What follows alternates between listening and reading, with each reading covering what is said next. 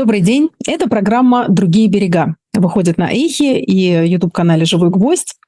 А, меня зовут Эвелина Геворкян, я психолог, и а, в этой программе а, ищу ответы на сложные вопросы, в том числе не только личные, а сложные. Это то, с чем я обычно работаю каждый день с людьми, да, когда с помощью диалога мы пытаемся найти какие-то индивидуальные ответы на сложные вопросы людей. А вот в этой программе у меня есть уникальная возможность задать э, интересным, уважаемым людям вопросы, которые могут быть интересны и более широкой аудитории. И программа «Другие берега» подразумевает разговор э, о проживании кризисов, о психологии миграции и не только. И сегодня мне особенно э, приятно представить гостя, отца Андрея Кураева, э, богослов, общественный деятель, церковный ученый. И как раз последние дни я вижу, что вы вот в социальных сетях много писали как раз на тему моего профессионального интереса и той страницы, которую вы сами сейчас проживаете. Здравствуйте, отец Андрей. Добрый день. А, давайте мы в самом начале для тех, кто ну, не следил или пропустил, э, введем в контекст, э, где вы прямо сейчас, э, как вы себя чувствуете, вообще где вы находитесь, что происходит. Я нахожусь в эпицентре теплой золотой осени в Праге. Угу. А, как, как вы сами определяете вот этот период, да, то, что не знаю, я, я не хочу за вас да, подбирать эти эпитеты. Вынужденная миграция, невынужденная. Вот как вы воспринимаете тот этап, который вы сейчас проживаете? Ну, мне давно известно, меня давно пугала такая замечательная фраза «Стригайтесь мысли, они слышны на небесах». То есть однажды в мечту, в свою мечту можно вляпаться. А поскольку мое детство прошло в Праге, я ее, конечно, всегда очень любил, и, конечно, у меня всегда была мечта сюда вот приехать, вернуться. Мечта тем более острая, что невозможная, потому что ну, и здесь я был с 73 по 77 годы. Это время железного занавеса, потом следующее десятилетие просто нельзя было сюда приехать. Потом был занавес вместо железного валютный. Не было денег в 90-е годы, сюда доехать. Поэтому мечта крепла. Вот. Да, и, и, но, но, но, мечта – это то, что получается добровольно, то, чего ты добиваешься, желаешь, да? А в данном случае получилось, что ну, как бы я такая жертва аборта в этом смысле стал, да? А, то есть вдруг э, некое иное бытие было мне навязано кесаревым сечением, ладно, скажем мягче, кесаревым сечением, да, mm-hmm. вмешательством. Холодный скальпель хирурга вырезала меня из московской жизни. Э, когда-то в 90-е годы была популярная песня, которую пел Александр Малинин на стихи Евгения Евтушенко. Это была замечательная молитва. Надо сказать, что это моя мечта все так. Э, создать, издать сборник молитв советских поэтов. Угу. Начинает Булата Куджава, «Господи мой Боже, зеленоглазый мой, да, вот, и вот в том числе и молитвы и Вознесенского, и Евтушенко, и многих других. Они не каноничные совершенно, но они очень человечные и интересные. И вот Евтушенко была такая молитва. «Дай Бог, чтобы твоя жена тебя любила даже нищим. Дай Бог, чтобы твоя страна тебя не пнула сапожищем. Дай Бог побольше разных, поменьше разных рваных ран, когда идет большая драка. Дай Бог побольше разных стран, не потеряв своей, однако. Вот, поэтому, конечно же, я ну, хотел бы жить, что называется, на, на две родины, на два дома, не теряя России, не теряя Москвы. Не знаю, получится или нет, э, но в случае произошло что? Во-первых, поскольку эта мечта давняя, то к ней и психологически, и даже в некотором бытовом отношении я был готов. Э, ну, например, поскольку, скажем так, первое, я, э, хотя и ношу одежды немножко инопланетного покроя, да, но тем не менее подвержен, наверное, всем законам физики, а также и психологии, психофизики. А говорят, что э, старики – люди консервативные. Как и малыши, кстати говоря, что старый, что малый. Вот попробуйте на стариках ставить эксперименты нехорошо, на детях мы это все время делаем. Все, все, весь процесс испытания – это эксперимент – и вот попробуйте у э, двухлетнего малыша э, при чтении на ночь сказки э, попробовать побыстрее придвинуться к финалу. Или, поскольку он очень надоело 105 раз сесть по красную шапочку, попробуйте чуть-чуть изменить сюжет. и вроде бы мало уже уснул, но, услышав новые слова, проснется и будет скандал. То есть малышу уютно, когда мир вокруг него прогнозируемый, понятный, уютный. Вот мама, вот сказка, все будет хорошо, да? Аналогично у стариков. Вот я это понял уже в себе, что вот, скажем, уже несколько лет, когда появляется возможность куда-то уехать, э, что называется, в отпуск за свой счет, я думаю, куда? И вот раньше было желание, а поеду-ка я туда, куда еще не ездил. Небывалые края. Угу. Со временем нет. Я э, понял, что мне интереснее при выборе ехать туда, где я уже бывал. Пройтись по местам боевой славы, вспоминать и так далее. И, конечно же, первым из таких мест является, опять же, Прага. И я год за годом ездил сюда. А вот, соответственно, поскольку для меня очень важна та форма свободы, которая выражается в самостоятельности передвижения, э, это скутер. И в Москве он у меня есть. Э, вот я очень ему рад, и он очень мне помогает. Но, ну и здесь тоже я решил, что вот мне нужен скутер. Трамвайчики пражские – это замечательно, но все-таки скутер лучше всего. И я даже вот как бы э, в 2018, кажется, году э, оставил в Праге у знакомого человека, оставил деньги. Вот надо какой-нибудь скутерочек, хотя бы бэушный, купить. Вот, чтобы потом по нему передвигаться здесь. Потому что аренда очень дорогая. Получается, месяц аренды все равно, что купить скутер в Европе. Это так. Вот. Э, и все было хорошо, но начался ковид. И затем, соответственно, было два года, когда приехать в Прагу было невозможно. И эти деньги, они, однако же, лежали. И вот когда уже, соответственно, стал вопрос о том, что, ну, кажется, уже всерьез надо приезжать, оказалось, что, вот видите, у меня уже есть финансовая заначка строго целевого предназначения. И поэтому к моменту моего приезда скутер стоял, что называется, у аэропорта. Угу. Было сразу оседлать и, и ехать. Да? Скутер немножко смешной. Э, скутер китайской разработки, но чешской сборки. Угу. Что называется, самый дешевый шнурс на рынке, но пока как-то я на него совсем не жалуюсь. Э, Все очень даже хорошо. Мой вес он выдерживает. Ну, да, я, я думаю, что сейчас э, кто-то из наших слушателей, э, сейчас много живет э, русскоязычных людей в Праге, могут, получается, увидеть отца Андрея, рассекающего. Вот мне интересно, что можно разве с аэропорта ехать на скутере? На автобаны я, можно я, выезжать? Я красного словца сказал. Смотри, да, да, да. ну, какой там. А, в принципе, конечно, можно, а чего ж. Ну, я здесь не пробовал, но в Москве я это делал часто. На скутере приезжал во Внуково или Шереметьево, оставлял где-то на паркинге, не платил. Не платил. Угу. Можно было между капельками просочиться и улетал. Если короткая поездка на один-два дня. Я с утра э, увидела как раз в Фейсбуке э, ваши записки последних дней э, о вашей поездке. Э, вот это то самое место вашего детства, да? Вот этот, как это назвать, поселок, пригород Иваны. Еваны, да. Как, как правильно? Еваны. Э, е Евана, я не знал. Я, я, кстати, там бывала. Ну, естественно, это нормально. Да. Знакомые, да, у нас живут. Поэтому я там как раз бывала и видела это красивое место. Там этот э, рыбник, он же пруд, озерцо, да, и вокруг него лес. Красивое очень место. А, а вы там жили... Вот я вот, кстати, единственное, да, не поняла этого контекста. Как вы в детстве это здесь оказались? Что это было за общежитие? Почему вы вообще здесь жили в свое время? С этим это, это, это какая-то мистика, конечно. На самом деле, вот это время обстоятельства моего детства. Мистика, мистика это вот в чем. Все мы помним, была такая организация по имени Коминтерн. Угу. Ее Сталин придушил во время Второй мировой войны. Уже не нужна она была. Скорее, отпугивала союзников западных. Вот. И последний ее как бы вот отголосочек э, э, реинкарнации, скажем так, это было создание журнала под названием «Проблема мира и социализма» с редакцией в Праге. Это был журнал коммунистических партий мира, то есть не, не КПСС, не Компартия Чехословакии, а Компартия мира. Как я уже потом уже узнал и понял, э, это было, с одной стороны, естественно, центр разведывательно-террористической деятельности, то есть, ну как это делается? Какой-нибудь заказывается статья, которая должна выйти под именем какого-нибудь там генсека какой-нибудь партии Венесуэлы, условно говоря, да? Вот. А Ее пишет, естественно, не он, а кто-то там из назначенных экспертов, может быть, в Москве, а может, в Праге или где-то еще.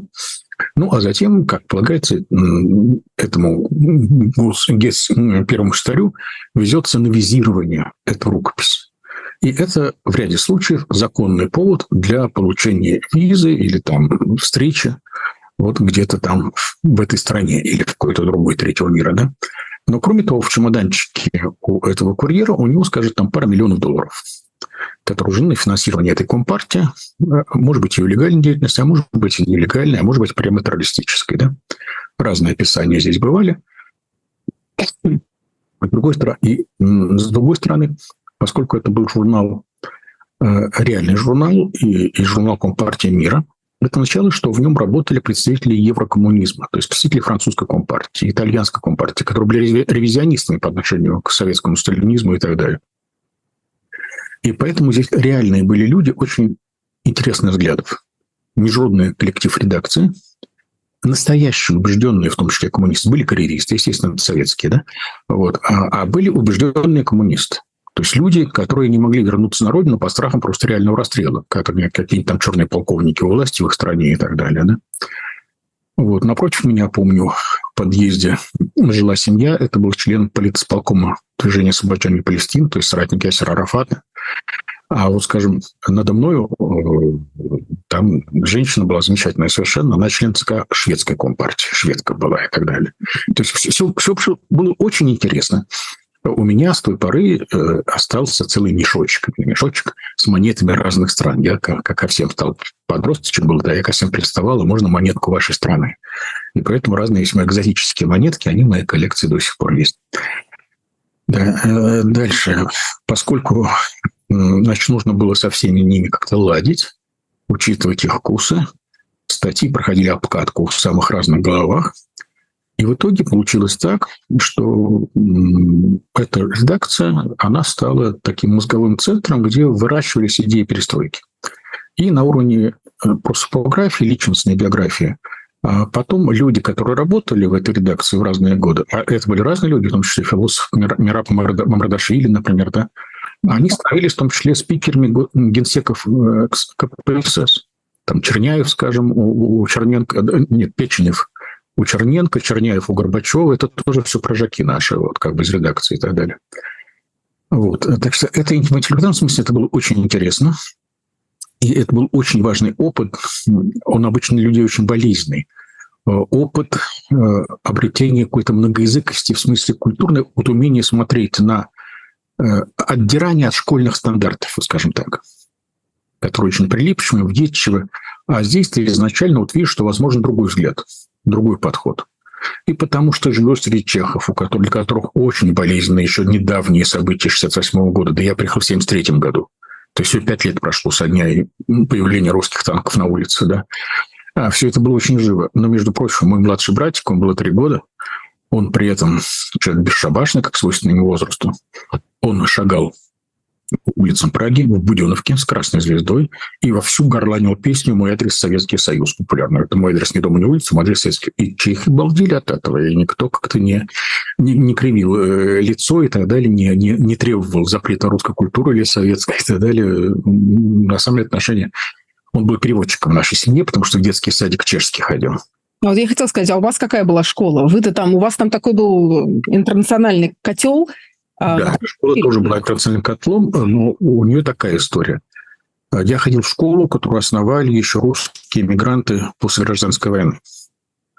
А, вот. Нет, нет, она, конечно, была уже школой при посольстве всецело советской, и туда, что называется, передовые учителя командировались из всего Советского Союза, но здание, оно вот, эта локация, эта школа с 20-х годов а, была там, сейчас там, сейчас там медицинское училище находится – вот. И эта школа, она была чем характерна. Две вещи люблю характерны. Первое. Э, туда ходили все те, для кого чешский не родной. То есть дети из дипстиста Монголии, Польши, Венгрии, Румынии, ГДР, Кубы, кубинцев было много, да, тоже, и так далее. А, то есть это тоже был детский международный коллектив. Вторая вещь была такая, что это была половина здания была интернатом, общежитием. Это в основном были дети военных то есть военные части советские, расположенные в Чехии после 1968 году, но у них не было возможности сажать школу при каждой такой части танковой дивизии, поэтому детей на рабочие дни отправляли в Прагу, в эту школу, они там жили, а на выходные возвращали родителям. Вот. В общем, всюду вот такое интересное, интернационально разнообразное. Ну, э, я просто сижу да, в каком-то недоумении, потому что я лично даже не могу представить, как это сформировало вас. Это такой э, котел, еще раз, да, это такая гремучая смесь, и настолько нестандартная ну, ситуация. Не было крышки, вот в чем штука.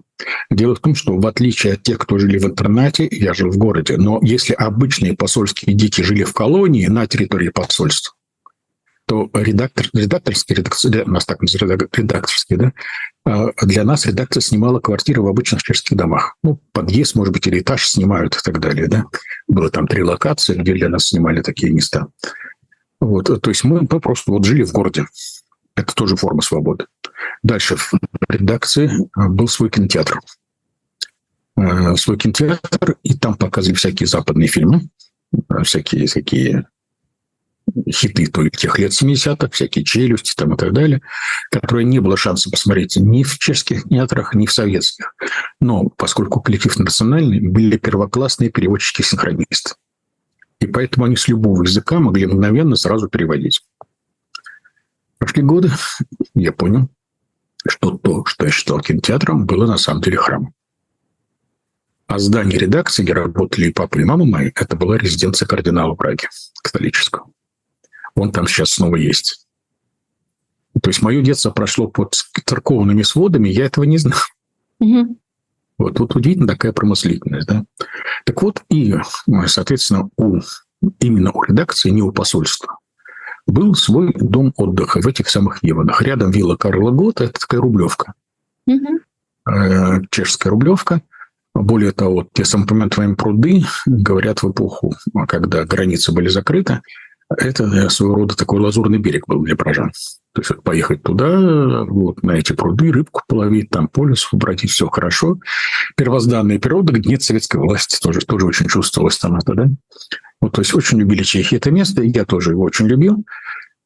Вот. И это была еще и зона э, мальчишеской свободы, потому что на время каникул, осенних, зимних, весенних, мы туда уезжали без родителей. На выходные с родителями, а это семейный дом отдыха, а вот на время каникул чисто вот детской компании. Вот. И вокруг леса, и пруд, и лодочки, и огромная территория, и нет особого присмотра. Вот. А есть девчонки. Да, ну, в общем, все было интересно. Все было интересно, хорошо, весело, и футбольная площадка у нас своя была, и шахматные турниры, и чего там только не было. А так что это для меня был тоже таким вот значимый маркер, и поэтому для меня так значимо, что в ту пору, когда я стал присматриваться, что ж мне делать-то, когда я понял, что 24 февраля 22 года я таки потерял свою родину, важно, как бы у меня никогда не было особой идентификации с государством, если вернуться такого Щедрина, мы, мы умеем различать э, любовь к отчизне от любови, любви к его превосходительству. А, но, но, но все-таки очень сильный в русской интеллигенции вот такой народофильский миф, народ, народопоклоннический, что народ-то наш, он святой, страдалец, правильный и так далее, а вот его обманывают плохие чиновники, плохие цари, особенно бояре. Вот. А тут вот именно этот энтузиазм, с которым народонаселение восприняло идею поджечь хату у брата, у соседа. Ну, вот, вот это вот меня ужаснуло. Вот, и поэтому как-то у меня уже язык не поворачивался на уровне даже языка говорить «мы», вот отождествлять себя с этим.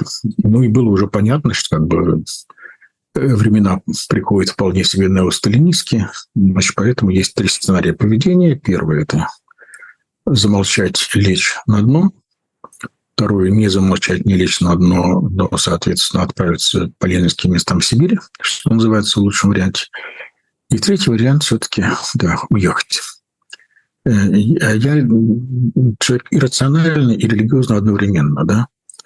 Вот, и поэтому мне было очень важно понять и подсказку свыше. Господи, а твоя-то воля какая? Но при этом надо сказать, что религиозный интерпретатор, э, он может противоположным образом стыковать одну и ту же цепочку событий. Угу.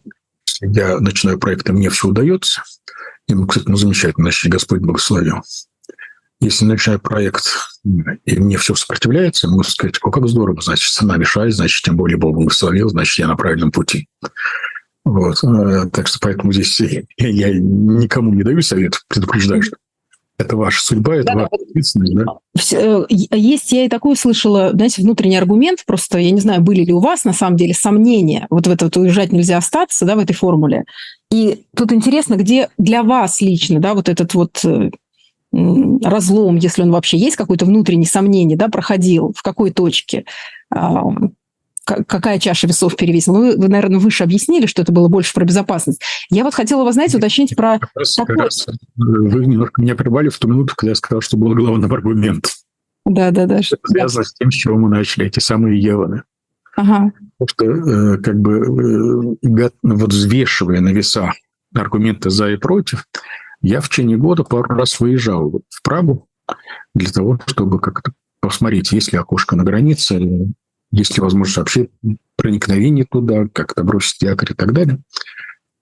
И вот э, первый из этих приездов, это был июнь 22 года, э, ко мне подошел на улице человек, совершенно незнакомый. А, а, отец Андрей, да, да, опознают на улицах, бывает, даже в том числе в Европе, бывает такое. А дальше э, последовал спич, опять же, привычный для любого, кто русского в Европе. Вы, вы, вы уже здесь, вы приехали, надеюсь, вы совсем, вам нельзя возвращаться, вы должны здесь остаться. Ну, человек незнакомый, тема разговора сложная и немножко опасна. И поэтому я так микширую и говорю, ну, вы знаете, ну, я бы и не против, но как? Потому что где жить, как работать, на что жить и так далее. Моему изумлению, вместо типичного ответа «Бог поможет», «Бог даст зайку, даст лужайку», да? как говорится, вместо мой собеседник говорит, Александр, для вас не слезает с темы. Говорит, а для вас принципиально э, жить именно в Праге? Или где-то в Чехии вам все равно? Я говорю, в принципе, все равно. Это Европа, здесь набор продуктов в магазинах одинаковый, село цивилизованное, я люблю европейское село и чешское в том числе, нет проблем. Я скутеризирован, поэтому, надеюсь, буду, да, поэтому вот, расстояние и проблемы, да? Тогда, знаете, вот дело в том, что я, я сейчас, вот мои знакомые застройщики закончили строительство дома в одной сельской деревушке недалеко от Праги, километров 20, да, и вот я могу договориться, что вам там выделить квартирку. Ну, не в собственность, а вот на проживание, да. Э, я говорю, да, где это? Э, ну, он говорит, вы знаете, ну, вам это название ничего не скажет, это Евана, такой поселок. Я говорю, так, минуточку, стараюсь не терять сознание. А дом называется Юлишка? Он говорит, да, вы откуда знаете? Да, действительно, в Европе принято, что старые виллы, дома имеют имена, обычно женские. В данном случае Юлишка – это жена Бати. Батя – это хозяин знаменитой обувной фирмы чешской, еще до Первой мировой войны. А потом большевики у него отобрали это, да и вот там отдали нашей редакции. И представляете, вот, собственно... Вот, То есть ну, это тот самый дом, где вы жили? Да, да. И мне предлагают в него заселиться. И тут я... Что мне стало сделать? Или сказать, что это какой-то суперагент на меня вышел, который знает мою биографию настолько, что никакой досье не знает, да? Ну, нафига спрашивать, что за агенты такие здесь Чехословакии, как, какая ему интерес? Или же это вот посланец оттуда, как в голливудских фильмах в виде бомжа вдруг является ангел, да?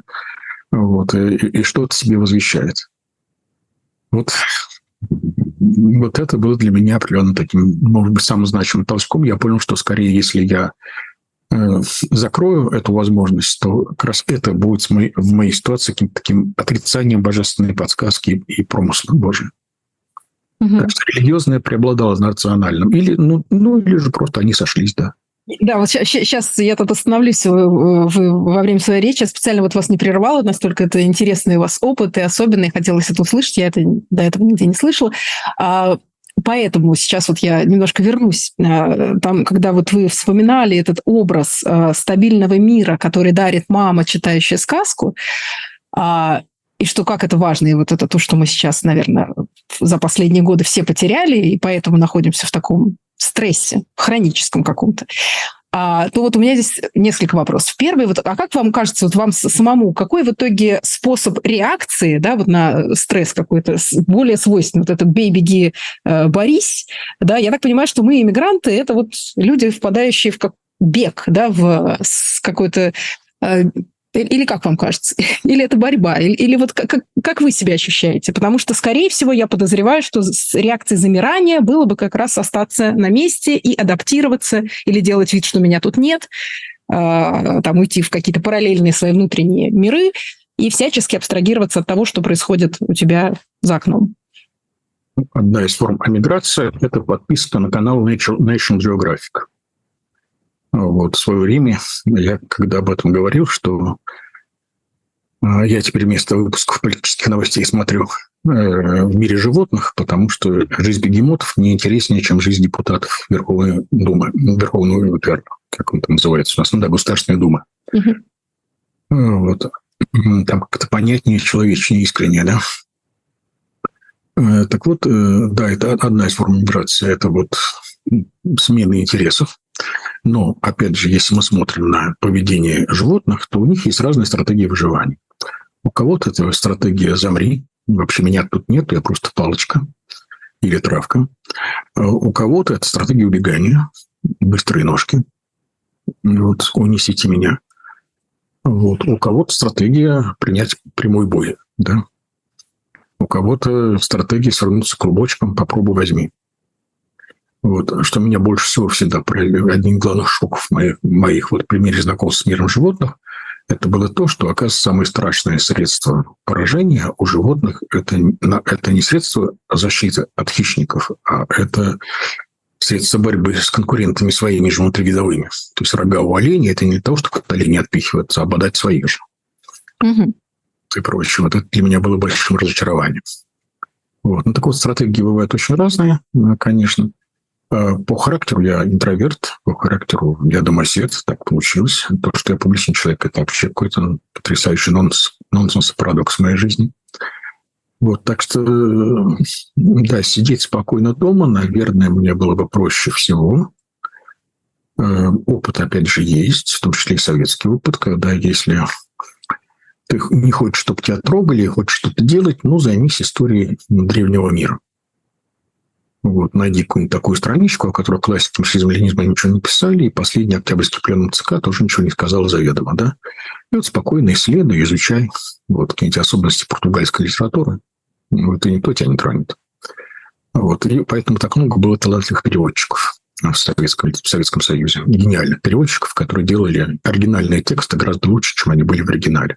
Достаточно вспомнить Бёрдса или сказку в переводах Милна про Винни-Пуха и так далее – перевода Машака, опять же, и, и много такого, да. Э, вот, так что это был, в общем-то, возможный вариант. Да? Поэтому, я говорю, рационально у меня, что называется, кейсы были с аргументами в разные, в разные пользы, но на уровне рациональном, если думать, да, что тут а, подталкивало к коммунизму? Ну, я советский мальчик, при всем при том, э, я понимал правила игры выживания в позднем советском, Брежневском Советском Союзе, Андроповском, да, вот 70-60-е годы, это я помню, это мое. Это мир моих родителей, друзей и так далее. И я, я понимаю, там правила игры какие были. А то, что в развитом путинизме мы увидели, это некие новинки. И главная новинка – это то, что государство отказалось от своей государственной монополии – на репрессии, точнее говоря, на инициацию репрессий. То есть если во времена Брежнева Андропова э, было понятно, что э, ты можешь сидеть, пока товарищ майор не решит возбудиться с тобой, то теперь, ну, по сути, инициатива возбуждения уголовного преследования судебного, она делегирована каждому активисту, гражданскому и даже религиозно-церковному, который напишет тебе донос по любому поводу. Причем, как мы видим, обвинять могут не только за то, что есть, но и за то, чего нету скажем, а вот на каком-то рисунке нет крестов, и мы требуем посадить по этому поводу. Понимаете? Ну, ну или, или вот эти легендарные же выходы с чистыми листами. Ну, да. Что это? Или там говоришь про какие-то лайки, жесты и так далее. То есть, понимаете, ну, в Советском Союзе там все-таки какие-то рамки были. Там человека явно ну, за рассказ антибрежневского анекдота могли поставить на вид, вызовить на комитет комсомола, но вряд ли даже выгнали бы из университета, и уж тем более не, не арестовали бы, да. А, а сегодня совершенно непонятно, какую меру наказания пресечения выберет судья. Современная судебная практика не знает оправдательных приговоров. Формулировки статей в новых редакциях Уголовного кодекса, э, они безграничны. с одной стороны, а с другой стороны, от них не отвертишься. Эксперты, которые заказывают суды, экспертизы, они совершенно безумные тоже как бы предназначены для того, чтобы обвинить, найти повод для обвинения и обвинить любого человека, который написал, даже переписал букварь. Э, даже об этом они умудрятся найти состав преступления. Э, да, и плюс к этому нет срока действия давности. А, то есть люди привлекают э, к ответственности за их слова 15-летней давности, это что-нибудь такое, да. Вот. И в этих условиях стратегии я вот сейчас делаю вид, что я просто вот здесь примус подчиняю, я молчу и так далее, она не сработает. Вот, поэтому... Ну да, я, я-то вот хотела только, да, наверное, завершить эту мысль, что и э, если даже ты по жизни такой бунтарь и борец, э, то борись, ну, конечно, один там человек или даже маленькая уже группа разобщенных людей против целой огромной государственной системы и машины – это нереалистичный план, скажем так, э, как мне кажется. Да, я не ставлю перед собой такие цели. Да, да, да. Но я, я говорю, что если мы в принципе... Я, я, я уже давно для себя решил, я, меня никто не назначал для по апрелю планы спасения России или русской церкви. Это не мои планы и не, мои, не, не моя зона ответственности, скажем так, да? Угу, угу.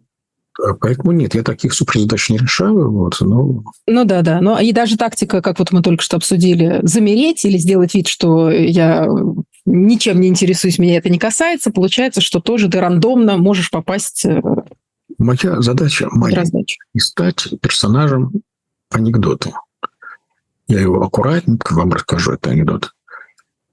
Э, мальчик приезжает в гости к дедушке с бабушкой. Они очень рады. Вот. А малыш в том возрасте, когда дети обожают устраивать обыски, э, вот, и, и дома у себя, и у родных, да, вот, искать всякие сокровища, клады и так далее.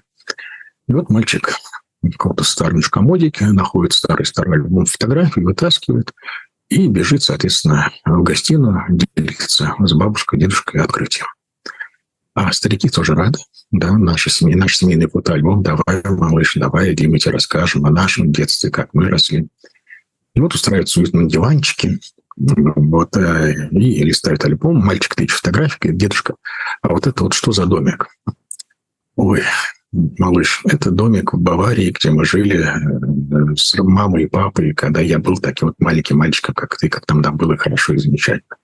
Замечательно. Дедушка, это что за мальчик вот в коротких? Ну, ты представляешь, это я, когда мне было столько лет, сколько тебе сейчас, это вот я там бегал по горам Баварии, это было здорово, около нашего домика. Прекрасно. Папа, а, а, а вот это вот э, что вот это за дяденька такой, вот, понимаешь, вот, вот, вот в такой вот форме какой-то странной и так далее, военный. Ой, внучок, это тоже я, но когда мне столько лет, сколько моему папе сейчас, да. Был молодой, здоровый, как раз тогда я с мамой -то познакомился, мы вот поженились, и скоро у нас там сыночек родился, твой папа будешь. Понятно, малыш торгуется. Дедушка, а вот на этой фотографии, средненько такой, с такими вот, знаешь, вот такими вот маленькими усиками, такой причесочкой, и, и, и, да, это кто такой? Ох, Мичок, это ужасный человек, это кошмарный человек, это Адольф Гитлер, это злой гений немецкой нации. Он столько беды принес миру.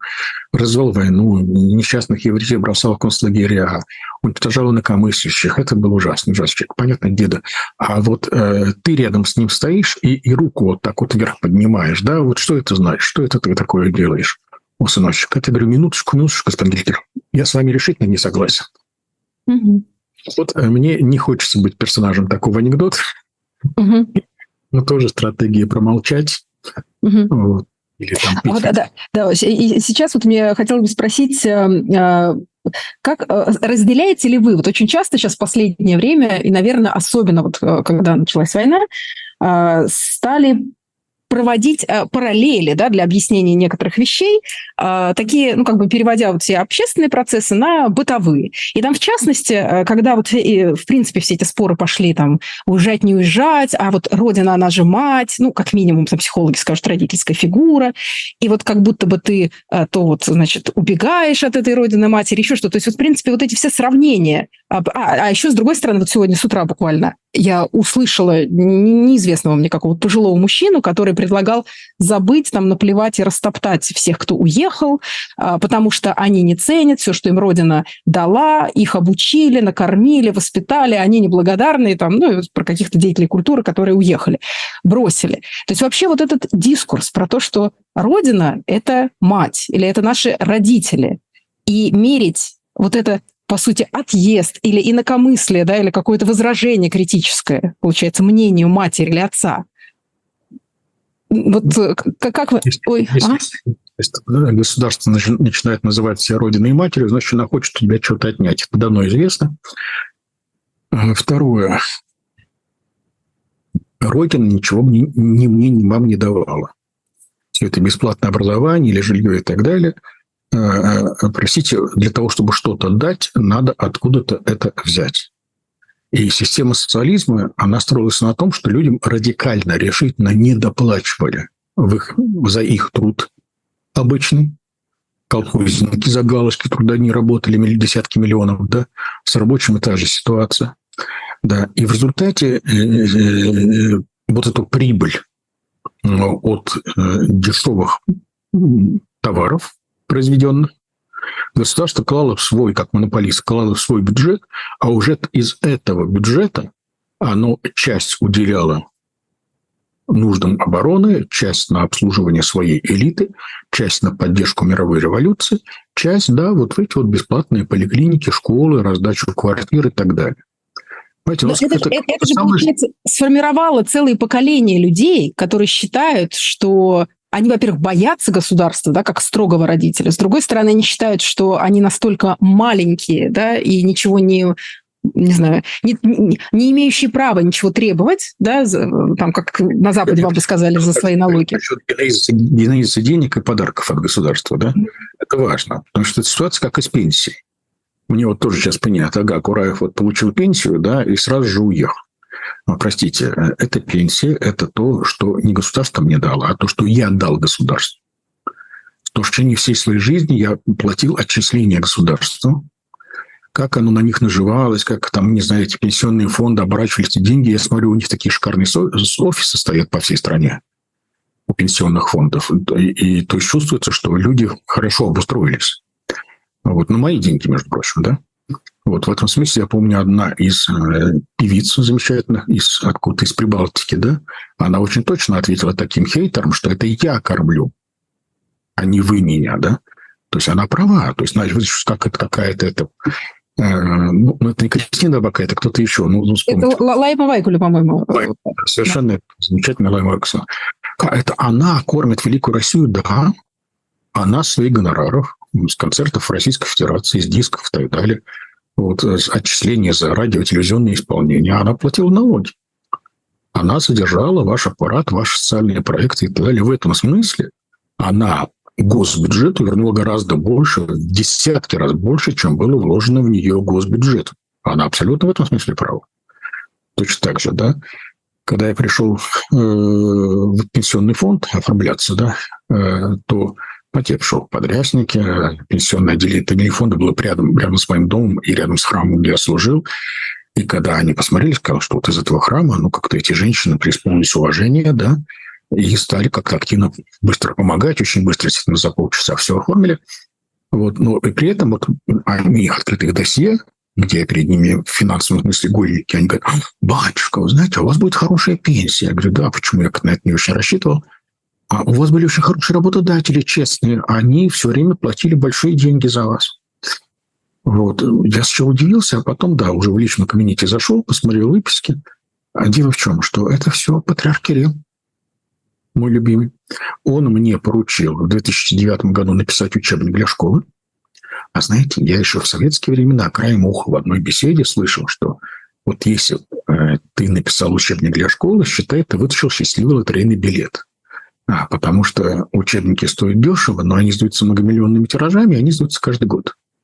И поэтому однажды написанный учебник в эпоху советской стабильности, он может кормить целый, целую жизнь автора. Угу. Холмогоров, там учебник там по алгебре, кажется, да? Вот он издавался вновь, вновь, вновь, вновь и так далее. Да? Вот. И вот у меня 10 лет издавался вот этот учебник. Издательство просвещения государства, оно платило налог. И вот на базе вот этих высоких числений как раз формировалась моя пенсия. Но это, это как, как это все-таки мой труд. Это я писал этот учебник, понимаете? Не государство для меня его написало. Да, это не подарок от государства. Вот. Или, скажем, другой мощный источник оказался в 90-е годы. Я читал лекции в Доме культуры «Меридиан» на, Калу, на Калужской, да, кажется, в Москве, на Калужской. Вот, и там люди покупали билет на эти лекции, зал был полон. Это несколько лет длилось. И «Меридиан» честно платил налоги, эти были билеты, то есть это не было таким вот серым бизнесом, как в фильме «Ласковый май». вот. Э, и, соответственно, тоже это учитывали налоговики. А в то же время, в церковных структурах я получал совершенно копейки. То есть там действительно я бы на самую-самую минимальную пенсию работал. Но как бы то ни было, понимаете, это моя работа. Я эти деньги передавал государству в надежде, что оно мне их вернет во время, так как это они цинично называют, дожития, срока дожития пенсионера. Вот. Э, точно так же со школьниками, с детишками и так далее. То есть грабят родителей, не доплачивают родителям, то есть за них решают, как, э, какую школу и какой процент их доходов будет вложен. В свое время была идея уже, естественно, в 2000-е годы образовательных ваучеров. То есть сказать, что, знаете, что пусть государство не будет финансировать школу образования, но каждой семье э, выделяется определенный ваучер, деньги, а вы решите, в какую школу вы отдаете. О, ну, кстати, такая вот штука была в, реализована с этими родовыми сертификатами. Я не знаю, работают ли они до сих пор в России, но вот не так давно э, это создало действительно очень большую конкуренцию среди медицинских учреждений, и женщины голосовали ножками и вот этим ваучером действительно. Куда они шли? Да, в этом есть здравая идея, и она работала и в сфере образования, в том числе. Ну, сейчас я думаю, что уже все это отменили. Но было возможно выбрать. Хочешь, выбирай математическую школу, хочешь там английскую школу, хочешь там казачью, как, детскую школу и так далее. Ну, выбирай сам, куда ты кому-то доверяешь, каким-то где-то получаешь своего ребенка. Да-да, простите, что я вот сейчас э, чуть-чуть э, там сворачиваю. Я э, поняла, что в этом смысле вы совершенно не испытываете да, никаких сомнений и дилемм на тему того, должно ли мне государство, я ли задолжал ему и так далее. Но вот, я если... вам еще одну историю расскажу, простите, это важная тема, поэтому еще одну историю расскажу. Есть человек, который мне очень дорог, хотя мы с ним сейчас, к сожалению, разошлись в каких-то политических оценках да, происходящего. Э, э, это священник, э, отец Александр Салтыков. Угу. Он из такой старой дворянской семьи. И когда мы с ним познакомились, это было начало 80-х годов, где-то 82-й, где-то год 83-й, 83 он работал в музее древнерусского искусства, ученый, ученый секретарь этого музея в Спас-Андрониковом монастыре. И параллельно, так почти в тайне, он преподавал в Московской духовной академии. И вот э, прошло несколько лет, э, и однажды я уже сам студент в семинаре, и еду в электричку, на электричке в Загорск, утренняя электричка. И э, так получилось, что я, как всегда, естественно, любой студент опаздывал, и я вбежал в электричку, не купил билет. А я же не афит. Я поэтому еду и переживаю, а вот это грех или нет? То есть, с одной стороны, понимаю, не успевал купить билет, а с другой стороны, понимаю, что не очень хотелось успеть купить билет. Эти там 55 копеек сэкономить или сколько, да. И вот я так мучаюсь, и вдруг вижу, отец Паснадра спит на соседней скамеечке. Я пересаживаюсь к нему, бужу. Это грехом не считается. Не считал я тогда, сейчас считаю, конечно. И говорю, батюшка, скажите, а вот это большой грех, то, что я без билета еду? К моему изумлению, отец Александр задумался. А затем понял. Видите ли, Андрей, советская власть перед нами в таком долгу, это, это было сказать совершенно замечательно, да. очень я ну, да, простите, Даша, я, я сейчас все-таки другую немножко аналогию верну. Это реальный вот мой диалог, это прям вот первые дни после начала войны. Ну, на самом деле, ситуация, поскольку она не изменилась, а напротив, она затянулась и стала, к сожалению, да, уже как, как будто бы привычной. А, но суть дела не изменилась. А, вот тогда, ведя вот эти разговоры и сравнения про а, нашу родину и государство, которое м, выступило ну, так скажем, в э, такой неожиданной, шокирующей роли. И вот мы э, почему-то такое у нас родилось тогда вот с подругой сравнение внутреннее, да, что это равносильно, как вот когда-то, допустим, там дети Чикатило узнали, да, о том, что творил их отец. И там же была совершенно разная динамика. У него было двое детей, и один ребенок, там сын и дочь, не помню кто, а, защищал до конца своего родителя, да, там помогал, защищал ему, говорил, что, ну, как бы отрицал, по сути, вот эту черную сторону, а, которая вскрылась. А другой а, там, ну, каялся, помогал финансово там жертвам, или это еще такая же подобная где-то на Западе была история.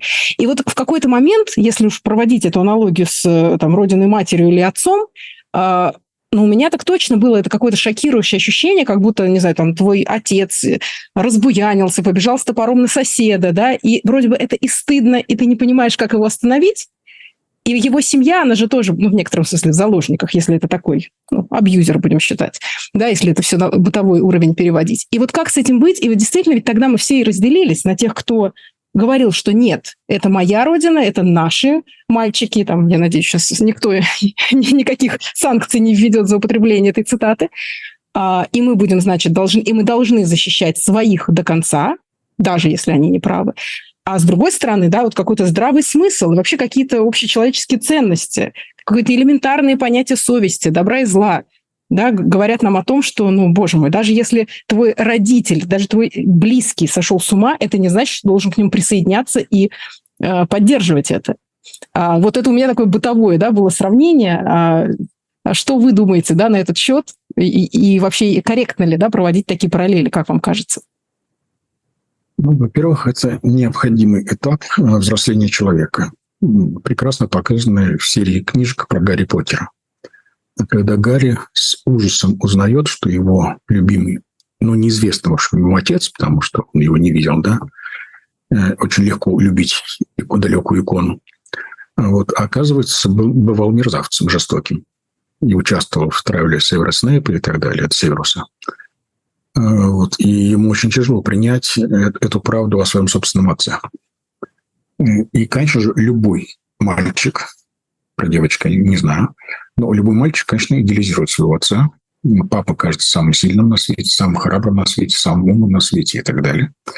А потом бывает очень горько у разных людей, это в разном возрасте, конечно, происходит, понять, что это, в общем, немножко не так. И папа может и ошибиться, и папа может быть побитым, а папа может оказаться совершенно неправ, папа может оказаться просто э, несправедливым и так далее. И, и вот э, эту новую правду, новую реальность ребенку надо осваивать. Э, это непросто. Иногда форма освоения, иногда возникает несварение, и это может выражаться в том числе и по подростковом суициде, как радикальная форма протеста. Вот. Э, но, но все-таки это, ну, к счастью, не всех, да, и не большинства. Вот, э, да. А так приходится, да, значит, естественно, э, первая форма реакции на это, ну, самая первая просто боль, ужас, отчаяние у ребенка забиться под плинтус. Если ребенок постарше, то, соответственно, подростковый протест. Вот, идите вы все, вы не имеете права меня учить, вы сами такие и так далее. Эти люди запрещают мне ковыряться пальцем на носу. Вот, э, а затем все-таки после подросткового максималистского бунта ах, вы мои родители не идеальные, значит, вы мне родители, вы мне никто не авторитет и так далее. Но со временем приходит некое понимание того, что э, надо уметь терпеть. Ну, человек начинает открывать потихонечку свою собственную неидеальность. Вот, и тогда заново начинает открывать для себя и мир родителей. Их пусть не абсолютную правоту, э, но все же, скажем так, несоответствие созданного им в себе мифа о своих родителях, как ужасных тиранах, несоответствие реальности. То есть люди начинают заново мириться по мере взросления детей, особенно когда свои дети появляются, да, у недавнего подростка, то вдруг оказывается, что родители были не такими дураками, как казались, когда... Ну, по известному анекдоту, да, что вот э, э давно не виделся с отцом, не беседовали лет 15, удивительно, как он поумнел за это время, да возвращаемся к разговору об а, взрослении, тогда, а, опять же, можем ли мы предложить э, какую-то аналогию а, вот этого ну, как если личностного взросления, да, когда мы принимаем неидеальность этого мира, неидеальность наших родителей, и как-то э, там уже... Каждым с Родиной то же самое, но при одном условии. Как я готов принять отца алкоголика при условии, если он перестает хвастаться своим алкоголизмом. Угу. То есть, если отец заявляет мне, что после третьей бутылки я начинаю с Господом Богом разговаривать, вы должны меня слушать, на этих условиях компромисса быть не может. Вот. А если отец хотя бы в пьяном виде начинает плакаться, какая же я сволочь, прости меня, я твоей матери жизнь загубил и так далее, это уже есть платформа для диалога. Пусть даже хотя бы в пьяном виде у нас делаем, да? Ну и да, если это искренне. Да, да. Ну, и, и как тогда, и вот, и попростите, уже поскольку мало времени остается, мне правда, я понимаю, что вас, наверное, замучили этим вопросом, но это до сих пор не укладывающееся в голове. И как же так получилось, да, что, а как этот вопрос решался для людей воцерковленных, что а, как будто бы многие из них выдавали это за, не знаю, за послушание, за смирение, да, вот эту невозможность критически осмыслить действия там, своего государства. Ну и как, а почему? Потому что ну, в церкви да, сейчас в данный момент транслируют, в принципе, такую государственную политику и позицию. А как это все умещается в одном человеке, который вроде бы как ходит в церковь, и вроде бы э, речь должна идти о любви к ближнему, о том, что, о, о том, чтобы быть лучше, любить ближнего и так далее. Да? То есть как это уживается а, и как вы отвечаете на этот вопрос, когда к вам наверняка пристают? С ответом за вот ответьте за всех тех, кто сейчас э, ходит в церковь и поддерживает войну. К сожалению, последние 300 лет европейские идеологи, по крайней мере, научились хорошо отвечать на эти вопросы оправдывать свою агрессию заботой о благе ближнего. Да мы же ради любви идем. Ну, гру- грубо говоря, идеология крестового похода, да? То есть мы, мы идем туда, вот торгаемся в чужие неизвестные нам земли, потому что там страждут наши единоверцы, наши соратники по классу, наши соплеменники и так далее, да? И просто хорошие люди, которых какие-то нехорошие люди угнетают. Значит, вот это вот позволяет очень легко примерять реальное насилие э, со словами о любви. А уж последние 300 лет так вообще считается хорошим тоном заявлять, что на нас напали. Это не мы на нас напали, да? Соответственно, даже гитлеровская пропаганда, она заявляла, что Польша напала на Германию несчастно. И Советский Союз заявлял, что Финляндия напала на Советский Союз. Вот, и люди охотно этому верили, ну, потому что неудобно идти против большинства, против соседей, начальников и так далее неудобно идти против своей совести, поэтому лучше понудить свою совесть к согласию с мейнстримом пропаганды и сказать, да, и в самом деле наши соседи ужасны, вот, и они обидели нашего курфюрста, нашего фюрера и так далее, наших ближних. А если даже не их обидели, то у себя они обидели тех, кого мы считаем нашими. Вот, и поэтому мы идем туда восстанавливать конституционный порядок, понуждать к миру, вот, защищать своих. Ну, то есть оправданий очень много к сожалению. Ну и, кстати, вот а, а, одна из тех вещей, что ну там же находится Киево-Печерская лавра. Они же там что-то как-то покусились на нашу церковь. Мы не могли это не оставить без ответа. Это я цитирую. Оказывается, выпущена медаль мечом и верой название. На, на одной стороне написано мечом и верой, на обратном участнику специальной военной операции на Украине. Да? Вот. Я не знаю, это медаль Министерства обороны или просто такой вот, э, потому что она продается на Озоне и так далее. То есть это, может, кондиционерная медаль, но, но реально в прессе полно сообщений, что какие-то священники награждаются какими-то ветеранскими советами и так далее. люди с гордостью носят. Так вот, на этой медали изображена буква Z кровавого цвета, если не ошибаюсь, да, а перед буковкой Z на коленях стоит молодая женщина в пуховичке с крестом в руках. Это я легко угадываемая фотография, когда, о которой много тиражировалось этот сюжет российским телевидением, когда девушка верующая вышла из Киевской лавры и стала на коленях э, перед митингующими политическими активистами, которые требовали передачи этого комплекса музейного из рук русской церкви в Украине в руки какой-то автокефальной украинской церкви. Вот. Э, и это вот красиво, конечно, смотрится. Вот это вот люди вокруг нее э, там с лозунгами стоят, кричат, какие-то такие кричалки негативного характера, а она стоит на коленях и тихо молится. Замечательно. А потом стали появляться какие-то подробности, как включайте мозги, и я просил тоже, смотрите, это, это происходит не в Лавре, это происходит на площади перед Лаврой. То есть это не эти митингующие строились в молитвенную жизнь храма, а наоборот она вышла к нему. Во-вторых, это не просто э, православная девушка, это рок-певица. То есть э, у нее профессия, характер провокатора. Я люблю рокеров. Слушайте, я сам провокатор, я люблю рокеров и так далее. То есть я, я восхищаюсь этой девушкой, молодец. Это замечательный перформанс у нее получился. Круче только яйца прибиты в Брусчатке Красной площади. Э, вот. Но считать, что это вот именно исповедничество веры, ну, немножко не то. А дальше? А дальше вечером того же дня эта, эта, эта девушка замечательная, Катя Ершова, а, а, она пошла на службу, она еще певчая там в церковном хоре. Естественно, что когда она пошла на службу, она выключила телефон. А она же стала медиаперсоной за эти несколько часов. И все российские журналисты но узнав ее телефон, ей звонят, а она не отвечает. И по российским пабликам, и масс-медиа пошел, пошел слух, ее арестовали. Она в застенках службы безопасности Украины. Она уже мученица, она уже убита и закопана в лесу, понимаете? Вот какие страшные гонения, да? Через три часа она включила телефон, сказала, что все это не так, и никто ее пальцем не тронул. Но этого хватило, чтобы стать героем. Аналогично, помните, бабушка вышла с красным знаменем встречу, да, российским освободителям, потом ей, правда, выяснили, что к чему, и она как-то немножко покаялась, но опять она стала героем икон, там, всяких стеляных росписей и так далее, тоже, что могла, пропаганда с ней взяла. И вот на этой медальке эта вот девушка на коленях, как символ того, что, видите, наших обижают, мы идем их обижать. Сама эта девушка ни словом не зазывала российскую армию и не требовала ее освободить. Вот. Mm-hmm. Но ее образ вот так вот используется, надеюсь, без ее согласия. А вот, э, отец Андрей, хотела уточнить, э, когда говорят о сомнениях, да, вот в этой формуле уезжать или уезжать нельзя остаться, я слышала и э, такую мысль, которая на самом деле у меня вызывает большое уважение, э, про то, что есть такое, такая ценность, как э, никуда не уходить и стоять за свой дом.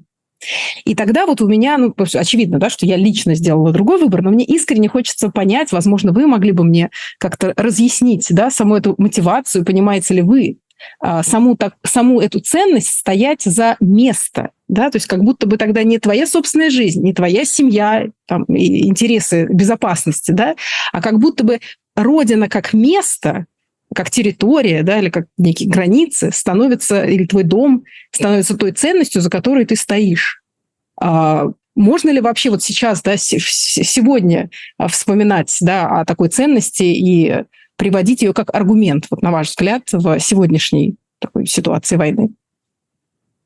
Эту тему я когда-то обсуждал с одним чешским дипломатом. Дело было году так в 14 вот. Э, и как раз э, он помогал мне получить визу тогда многолетнюю.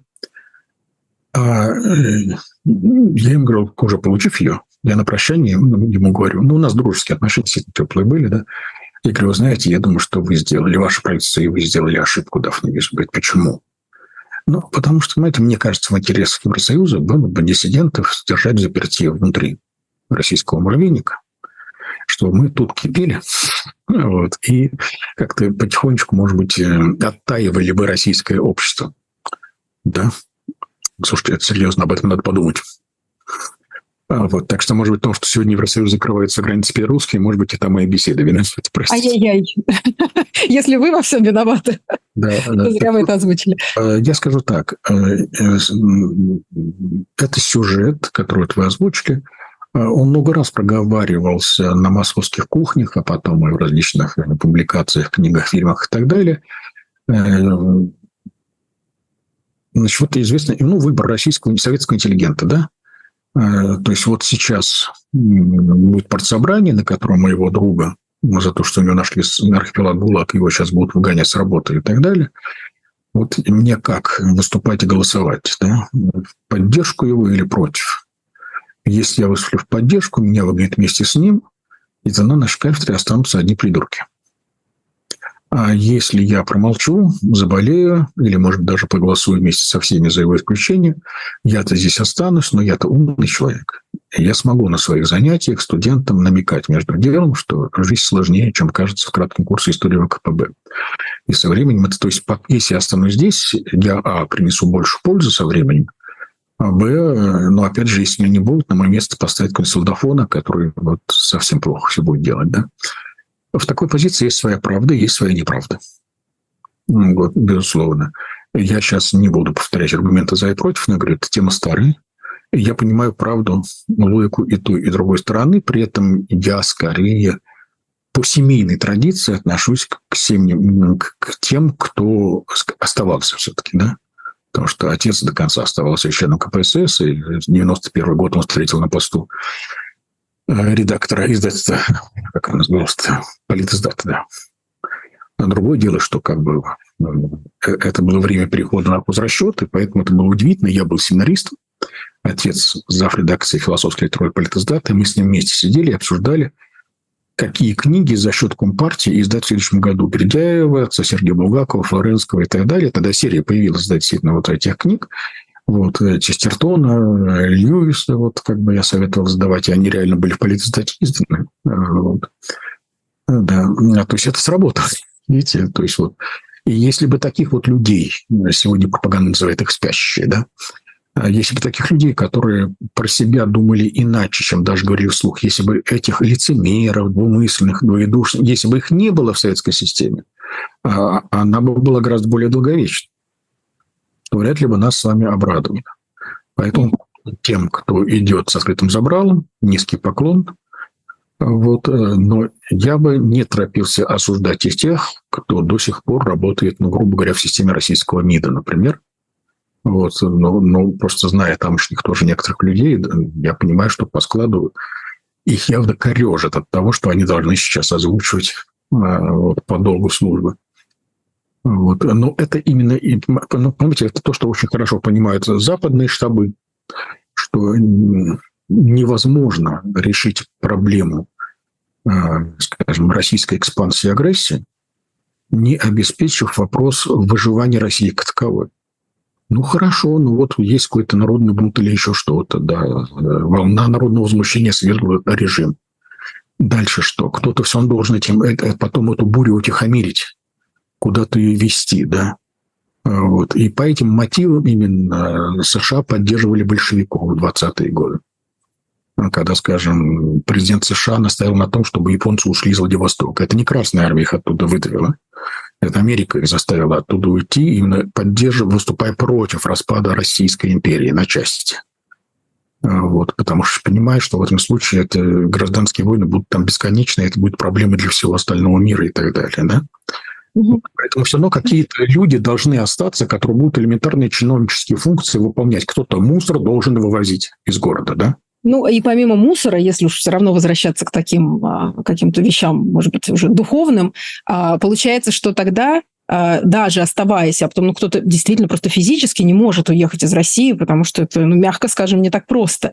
И тогда выходит, что э, надеждой э, ну, надеждой может быть то, что где проходит этот водораздел, даже если публично человек не заявляет да, там, о своих протестных настроениях, то важно что с ним внутри происходит, да, слился ли он э, с этим обществом и с линией партии, или все-таки, как вы говорите, каким-то образом должно же быть какое-то понятие, не знаю, совести или ценности внутри человека, которые будут удерживать его вот в этой ситуации двоемыслия, что ужасно тяжело, на мой взгляд, да, так жить в такой шизофрении, и тем более жить долго, а, но выходит, что это еще больше вызов для человека а, не потерять себя, не раствориться в том, что сегодня происходит, а, и ну, как сказать, сохранять себя до, до лучших времен. Так? Так, так? так мы можем это сформулировать? Как бы вы поставили точку в этой программе сегодня? Я опять, я не буду делать тотальных выводов. Я ага. не скретчик, не духовник, ничей. Просто одна маленькая история меморис, опять из моей жизни. Перед отъездом э, я вот вам сказал, что уже оформлял пенсию. Пенсию я по инвалидности у меня. я, а это можно сделать только в районной поликлинике. И я никогда в жизни не ходил в районную поликлинику. Вот со времен когда-то подростковые осмотры были, да, и потом, ну, это была потом поликлиника МГУ, потом какая-то пропатриархия там и так далее. Э, ну, и более-менее каких-то особо болячек не было, да, только последние годы. А, а здесь надо было пойти. А сегодня система такая, что ты, когда там терминал стоит в поликлинике, ты тыкаешь, вот э, там десяток врачей, терапевтов или данного профиля, и ты как-то вот выбираешь, кого к тебе. Я никого не знаю, поэтому просто нажимаю по времени, когда мне удобно. Это, оказывается, ну, достаточно еще молодой мужчина.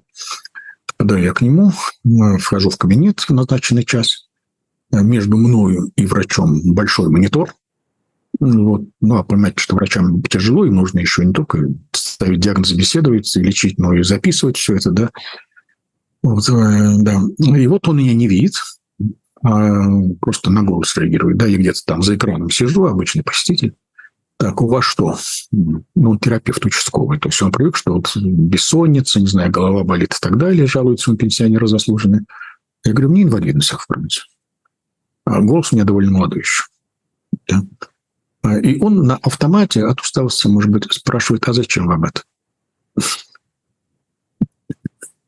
Я, я говорю, вы знаете, Говорят ученые, старикам врать тяжелее, чем молодым. Британские ученые доказали. Угу.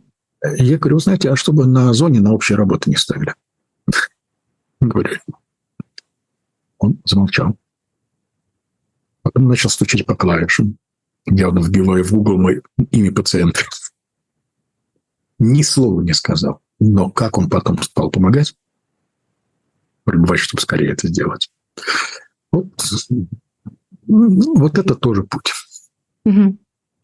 Спасибо большое. А, отец Андрей Кураев был в гостях в программе «Другие берега». А, меня зовут Эвелина Геворкян. Я прощаюсь с вами на неделю. Спасибо вам за участие в эфире. И всех слушателей и зрителей прошу написать свой комментарий, оставить свой отклик и поставить лайк этому видео.